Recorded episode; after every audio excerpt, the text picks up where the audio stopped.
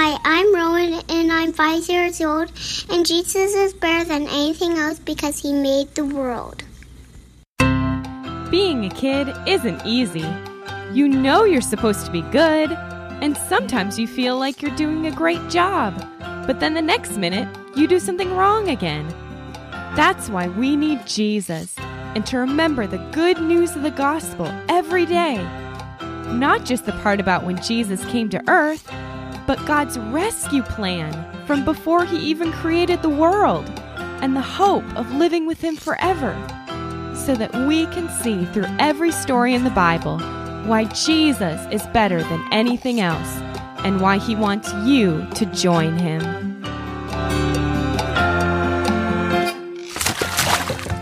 Hey, Finn! It's so good to be back and get to enjoy another Bible story with you again. It's been too long. How are you doing? Um, good. Awesome. So, I don't know about you, but recently, God has been leading me to go through a lot of the Psalms where I've been reminded of God as a shield and a fortress and the one who shows us the way to go. So I'm excited to see what we'll get to learn about God in our story today. Now, do you remember way back in the last episode how God provided miraculously for the Israelites who were living in Samaria when they were surrounded by that Syrian army? Ah! Yes. Well, in our story today, we're going to see how God works through Elisha the prophet again. Remember how God had used Elisha to bring a woman's son back to life? Yeah. Ah, well, he kept visiting the woman and her family, and he said to her, one time he said to her, Go away with your family. Stay for a while anywhere you can. The Lord has decided there won't be enough food in the land. That will be true for seven years. The woman did just as the man of God told her to, and so she and her family went away and they stayed in the land of the Philistines for seven years. And then, after the seven years passed, she came back from the land of the Philistines and went to the king of Israel. Why do you think she went to him? Uh, because she wanted more, uh, F O O D. Hmm, that's a good guess. She wanted to ask him to get her house and land back. All right. So, the king had been talking to Gehazi, and Gehazi was the servant of the man of God. The king had said they were just talking about Elisha. He was saying, Tell me about all the great things Elisha has done. And Gehazi was telling the king how Elisha had brought a dead boy back to life. And then, just then, the woman came to ask the king to get her house and land back. The very woman whose son Elisha had brought back to life. And Gehazi said, King Joram, this is the woman I've been telling you about, and this is her son. He's the one Elisha brought back to life. So the king asked the woman about her house and land, and she told him. Then he appointed an official to look into her case, and the king said, Give her back everything that belonged to her. That includes all the money that was earned from her land. It was earned from the day she left the country until now. Whoa, can you believe that? Yes. So that means that the woman got even more money to live on as she got her life back in her old house and land. When I've taken a trip and been away from home, it's always been so nice to come t- home to my own bed. How about you, Finn? Maybe not that nice. You like taking trips? Have you ever taken trips with your family? Yes. Have you visited the next coral reef over? Yes. Oh, yeah, that was to visit your cousin, right? Which cousin? I think it was Gil. Gil? Oh Delilah. You mean the one who um is sixty-seven million six hundred and seventy times thousand better at reading than me? Hmm. Well, I don't think that's true, but I do think you were a bit discouraged because he was he was better at at you than in some things. Oh, yeah. But then we talked about how God gives each of us different gifts to be a part of his kingdom and to serve one another. So, Elisha is going to enter our story. He went to Damascus. Now, Ben Hadad, who was the king of Aram, he wasn't an Israelite king, was sick. And the king was told, The man of God has come all the way up here. Then the king said to Hazael, Take a gift with you. Go and see the man of God and ask him for the Lord's advice. Ask him whether I will get well again. Oh, did you know that there's a volcano? Hey, did you know that a volcano erupted somewhere at the bottom of the ocean there? You know, that uh, big wreck with all the uh, very hot magma or whatever. That's terrifying. You know, you want to know how I knew? How? Because. Because of the uh, water TV. Oh, on the news? Yeah. Gotcha. Okay. Meanwhile, Hazael went to see Elisha. Hazael took 40 camels with him as a gift, and the camels were loaded with all the finest goods of Damascus. And Hazael went into Elisha's house and stood in front of him. He said, Ben Hadad has sent me. He's the king of Aram. He asks, Will I get well again? And do you remember what Elisha said? No. Yes. Or whatever. You're actually right. He said, Go and tell him, yes, you will get well again. But the Lord has shown me that he will, in fact, die. Oh yeah, I think he means if if it weren't for uh what's his name? Haziel? Mm-hmm. Well, if it weren't for Haziel, Ben Hadad would definitely survive. Uh-huh. But then Elisha stared at Hazael without looking away, and he began to weep. Why are you weeping? asked Hazael. Do you remember why he was weeping? I don't think they can they can see what you're doing, Finn. I know you're pretending to be dead. He said, Because I know how much harm you will do to the people of Israel. And it was true. Hazael would end up being one of the people of Israel's most bitter enemies. He said, You will set fire to their cities and have high walls around them. You'll kill their young men and women and children. And Hazael said, How could I possibly do a thing like that? I'm nothing but a dog. I don't have that kind of power. You will become king of Aram, Elisha answered. That's what the Lord has shown me. Now, if you remember way back, God had told Elijah to anoint Hazael as the king of Aram. And did he do that? Yes. Nope. Huh? It appears that he didn't because Elisha just did it, right? So does that mean God's plan was completely messed up? Long. Whatever God wants to happen is going to happen, and he uses people to carry out his plans. And so Hazael left Elisha and returned to his master. Ben Hadad asked, What did Elisha say to you? Hazael replied, He told me you would get well again. But then what happened?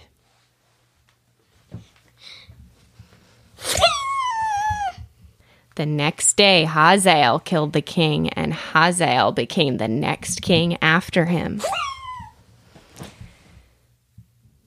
Now, there was a man named Jehoram who began to rule as king over Judah.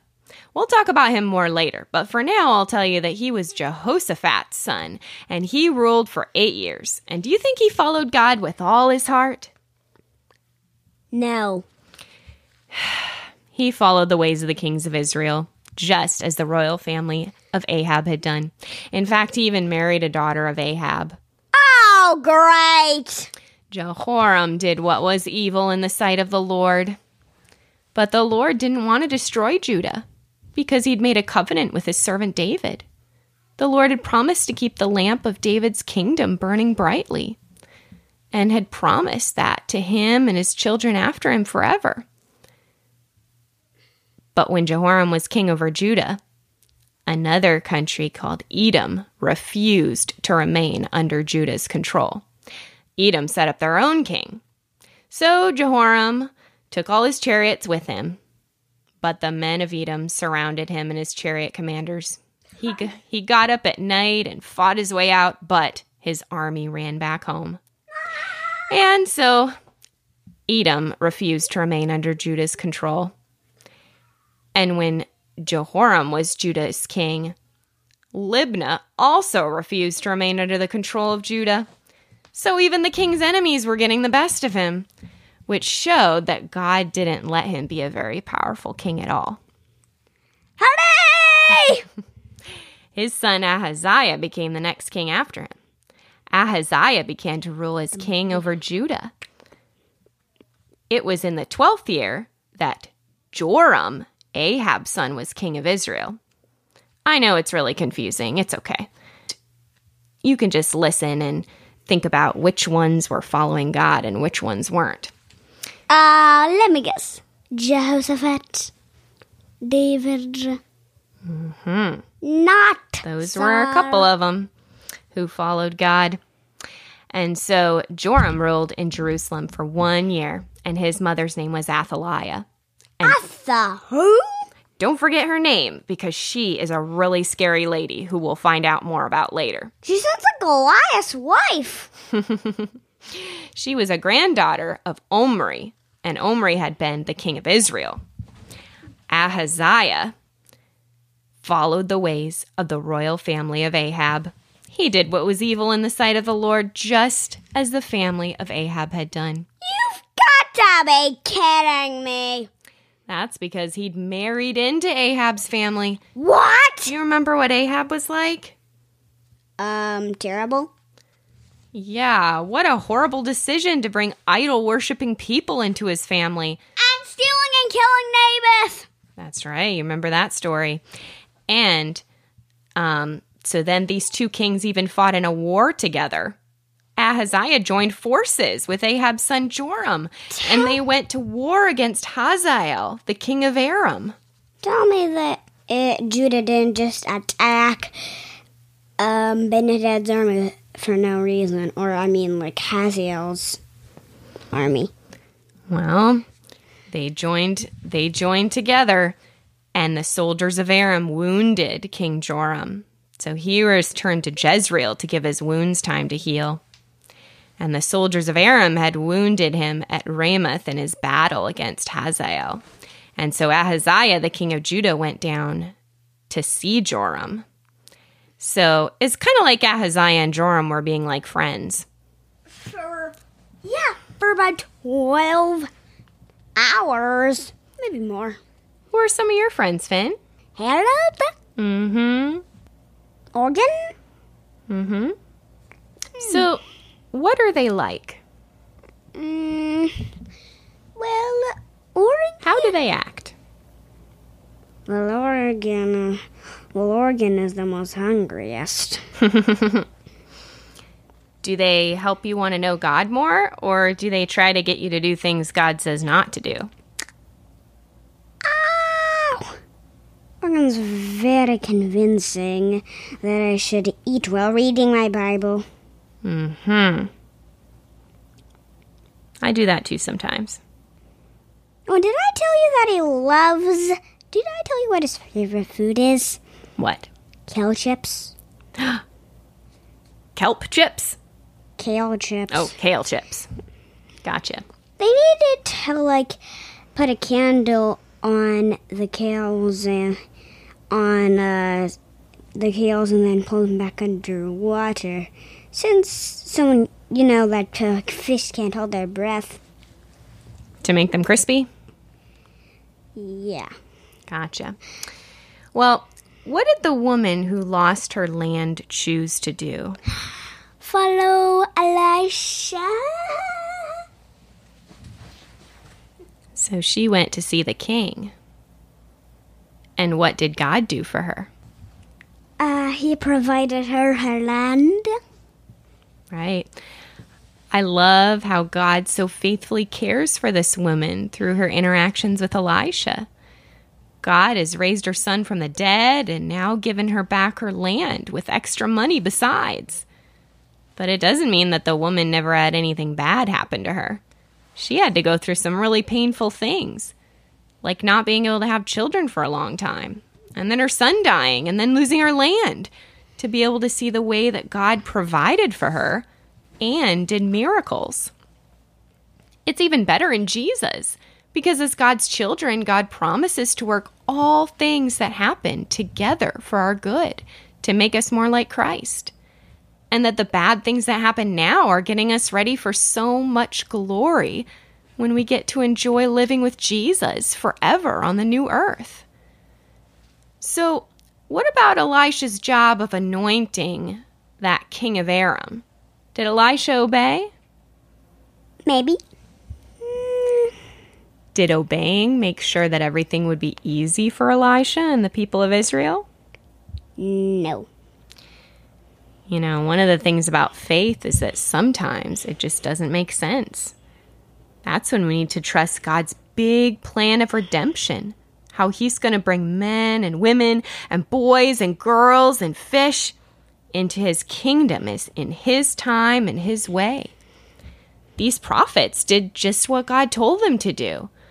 But it's even better for us because we get to look back and see how God fit the pieces together back then as we trust Him to fit the pieces of our lives and the pieces of the whole world together. Hey, did you know there's a school where Hey, did you know there's a giant squid in one of. A giant squid in one of our classrooms? It, uh, but and he's the only student in the class, and you know why? Why? Actually, there's also another one, but he's a small. He's a turtle. Oh. Because yeah, uh, because uh, giant squids are humongous. So no other students fit? Yeah. Mm-hmm. So even things like that, God can work everything together, getting us ready for the time He comes again to judge the world and come to live with His children forever. Now, I know there are a lot of kings to keep track of, but what kinds of choices did King Jehoram, the king of Judah, make? Terrible decisions.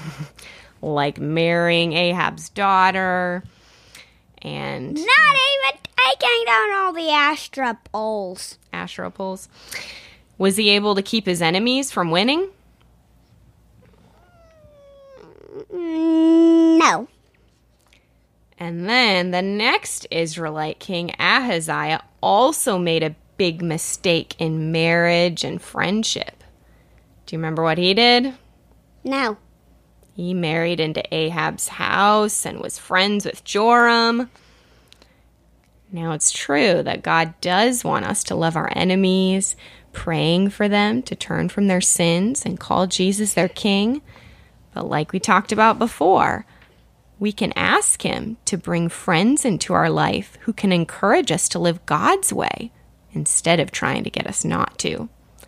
And we can be that kind of friend to others as we seek to obey God and our parents and treat our friends with kindness and honor. Let's pray. Dear God, thank you so much for the way that you provided for the woman in the story who got her land back. And I thank you for the reminders that you are in control whether there's evil kings in charge, whether they're making horrible decisions, or even a prophet like Elijah not doing his job, so then Elisha had to. would you help us to trust you and to have friends who would lead us in knowing God more? We love you, God, and we pray this in your name. Amen. Okay, Finn, time to scoot, little newt. Let's get you back to the aquarium bus and you can tell your mom and dad all about our story today, okay? What's a newt? It's a little critter. I can show you a picture on Google. Mm. Okay. Do you want to tell the boys and girls goodbye?